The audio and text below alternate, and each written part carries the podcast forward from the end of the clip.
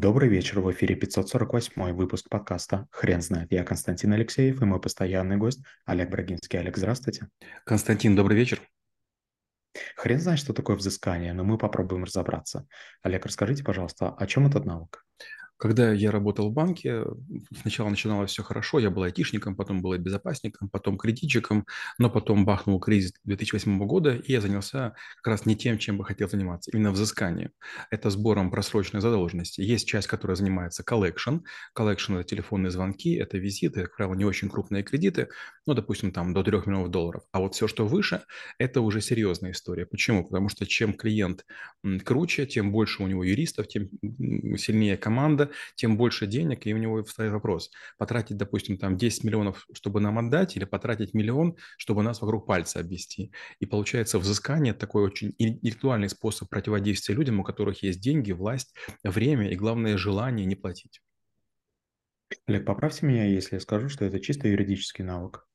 Нет, конечно же нет. Я только пример приведу. А, опять же, я там кое-чем рискую, поэтому буду стараться говорить очень натекаемо. Но представьте, значит, мы приезжаем а, взыскивать долги с некоторого элеватора, и вдруг по адресу, по которому должен находиться элеватор, какая-то стоит халупка, извините.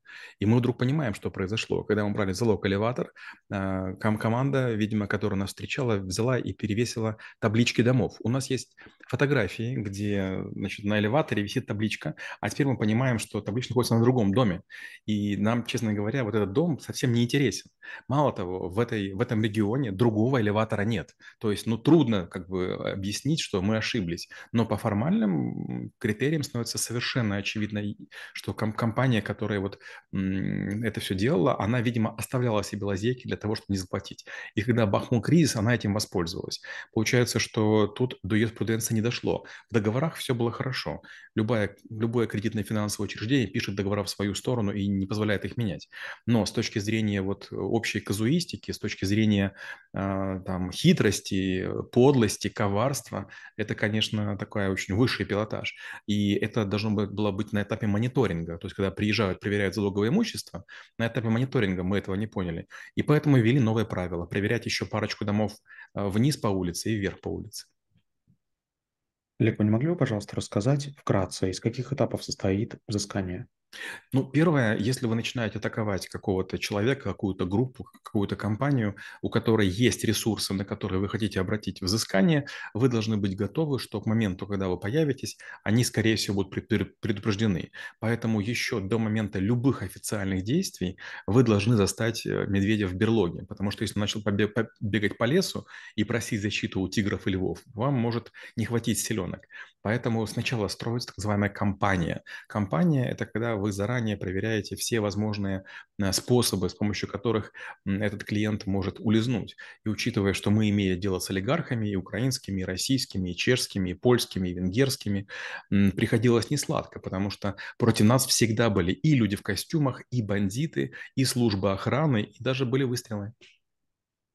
Олег, скажите, пожалуйста, а простой разговор по душам, э, так сказать, а, помогает э, во взыскании? Нет, конечно, нет. Смотрите, вот э, в какой-то период времени, когда в экономике становится плохо, каждый предприниматель становится перед выбором платить деньги банку или тем, у кого он их занял, или платить своим сотрудникам. И каждый выбирает заправлять свои машины и платить своим сотрудникам. Есть даже такая фраза «долги отдают только трусы». То есть, когда экономика схлопывается, становится очень тяжело, становится жарко. Когда экономика бумирует, когда есть инвестиции, все берут деньги, всем кажется, что все хорошо, все легко отдают. Почему? Потому что надеются на очередные кредиты. Но когда начинается вот кризис, это как будто бы отлив, и на берегу остаются морские звезды, ежи, какие-то раки, крабы, креветки, там, моллюски, и многие из них не выживут. Поэтому это борьба в чистом виде за то, а, иметь ли расчетный счет завтра. Есть такая шутка. Многие, кто сегодня имеет мобильные телефоны, позавидуют тем завтра, у кого останутся рабочие. Олег, вы не могли бы рассказать про специалистов, которые занимаются взысканием? А нужно ли формировать какой-либо отдел, либо просто приглашать а, с аутсорса специалистов? Вы знаете, многие люди, которые называют себя трэблшутерами в сети, они решают очень простые проблемы. Когда против вас стоит армия а, хорошо обученных, сплоченных людей, работающих на своего хозяина лет 10, 15, 20, вы не можете просунуть даже, даже иголочку в их защиту. Я хорошо помню один разговор. Значит, мы были в Луганске, и в какой-то момент мы пытались зайти на некое предприятие. У нас есть судебные документы, у нас предприятие в залоге, все на нашей стороне. И вдруг нам начинают под ноги стрелять. И, естественно, я всем говорю, своим людям не, как бы, не вздумайте, не идите. Я все-таки руководитель, я не могу своих подчиненных пускать под пули. Я подхожу и говорю охраннику, ты что делаешь? Мы же безоружные, у вас видеокамера есть, э, там с нами полиция. Он говорит, если э, я вас убью и меня посадят, мой шеф будет помогать семье, а вот твой шеф будет помогать твоей семье. Понятно, что такой бандитский разговор, но я про себя подумал, ну да, понятно, почему он так говорит. Он надеется, что его шеф как бы будет э, с ним долго, и потому что как бы он лоялен. А действительно, мой шеф не будет защищать нас, потому что как бы он находится очень далеко, и, в общем, он нас под пулей не гнал. И это такая очень интересная история.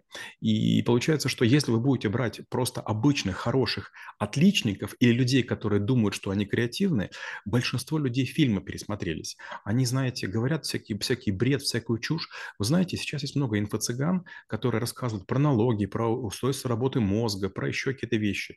Я их слушаю и думаю, откуда вы вообще повы, повылезали, как червяки из гнилых яблок? Вы вообще были вообще в реальном мире? Ничего из того, что вы говорите про переговоры и так далее, не работает работает. Я готов любому платить безумные деньги. До сих пор у меня есть несколько заказчиков, у которых там есть миллионные долги, и они вполне себе заплатят там миллионов 10 за переговоры. Константин, вы думаете, хоть кто-нибудь из инфогур откликнулся? Нет. Всякие эти супер-пупер-мега титулованные, что русские, что индусы, что украинцы, что китайцы, что американцы, когда узнают, против кого им нужно идти, все говорят, нет, ну как бы это, это не то, чем мы занимаемся. Мы такие более вещи стандартные. Вот они умничайте, пожалуйста. Нет, для того, чтобы работать с богатыми людьми, вам нужны не просто а, уникальные люди, вам нужны люди с колоссальной работоспособностью и знаниями энциклопедическими. Олег, вы не могли бы, пожалуйста, рассказать а, про путь человека, который будет заниматься взысканием? Ведь а, те ситуации, о которых вы говорите и их описываете, а, ну, как минимум, нужно а, иметь за плечами несколько лет или десятков лет практики.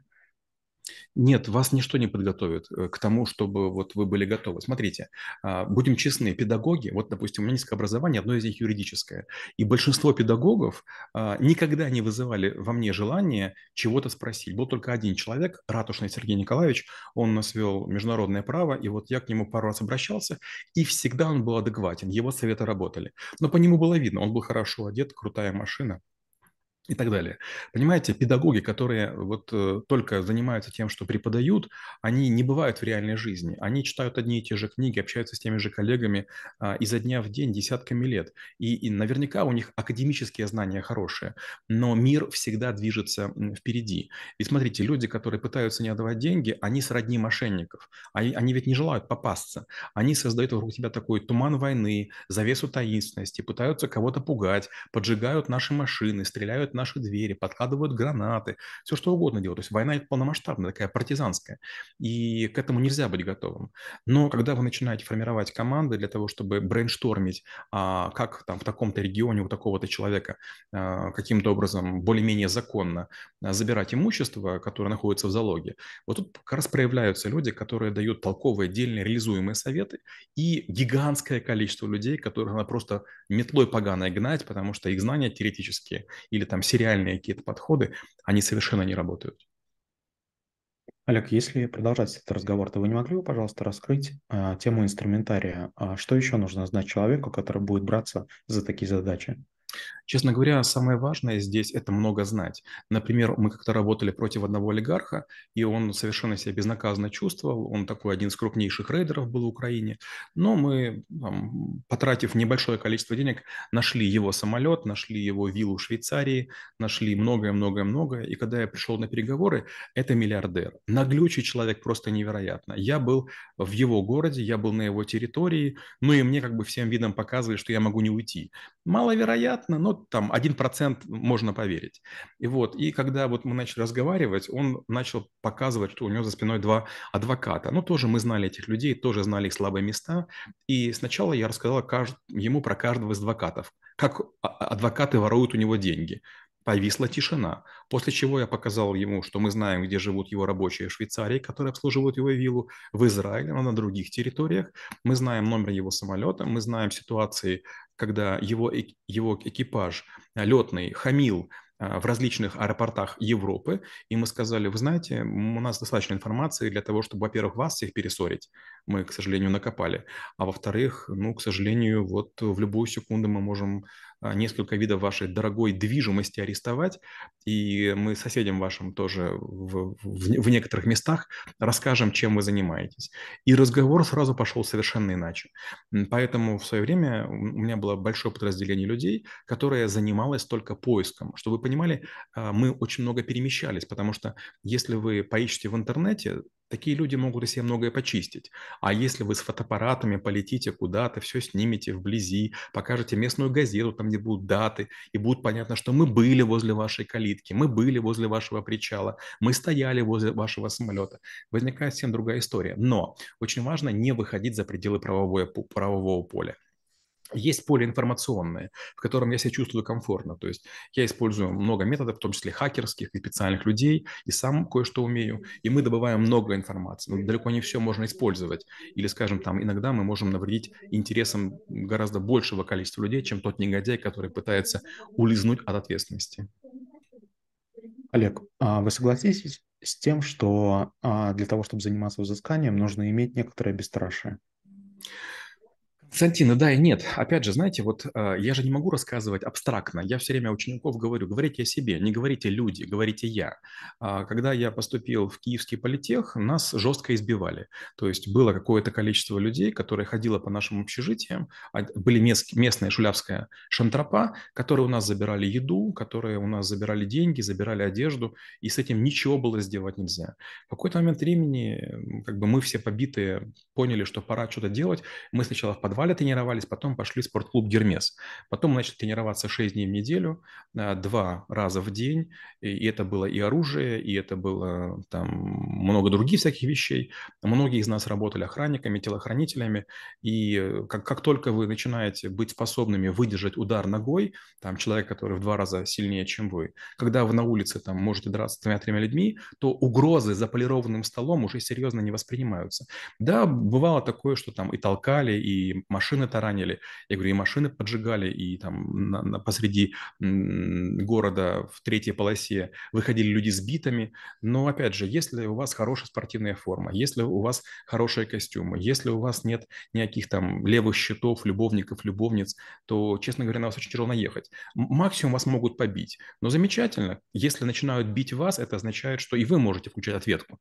То есть, получается, пока мы находимся в поле официальном, это одна история. Но учитывая, что я э, не только работал на банк, у меня много есть очень влиятельных друзей из различных а, ассоциаций, это спортсмены, это бывшие работники спецслужб, ну и так далее. В какой-то момент вам подсказывают, хотите, как бы, чтобы мы вам помогали, вот есть такая-то ассоциация, платите взносы. Есть такой-то фонд людей, которые, а, скажем, а, помогают сотрудникам спецслужб, умершим при исполнении, там, и их семьям. И все. Когда возникает сложность, я обращаюсь к этим людям, и многие опросы решаются, не доходя до, до, до прилавка.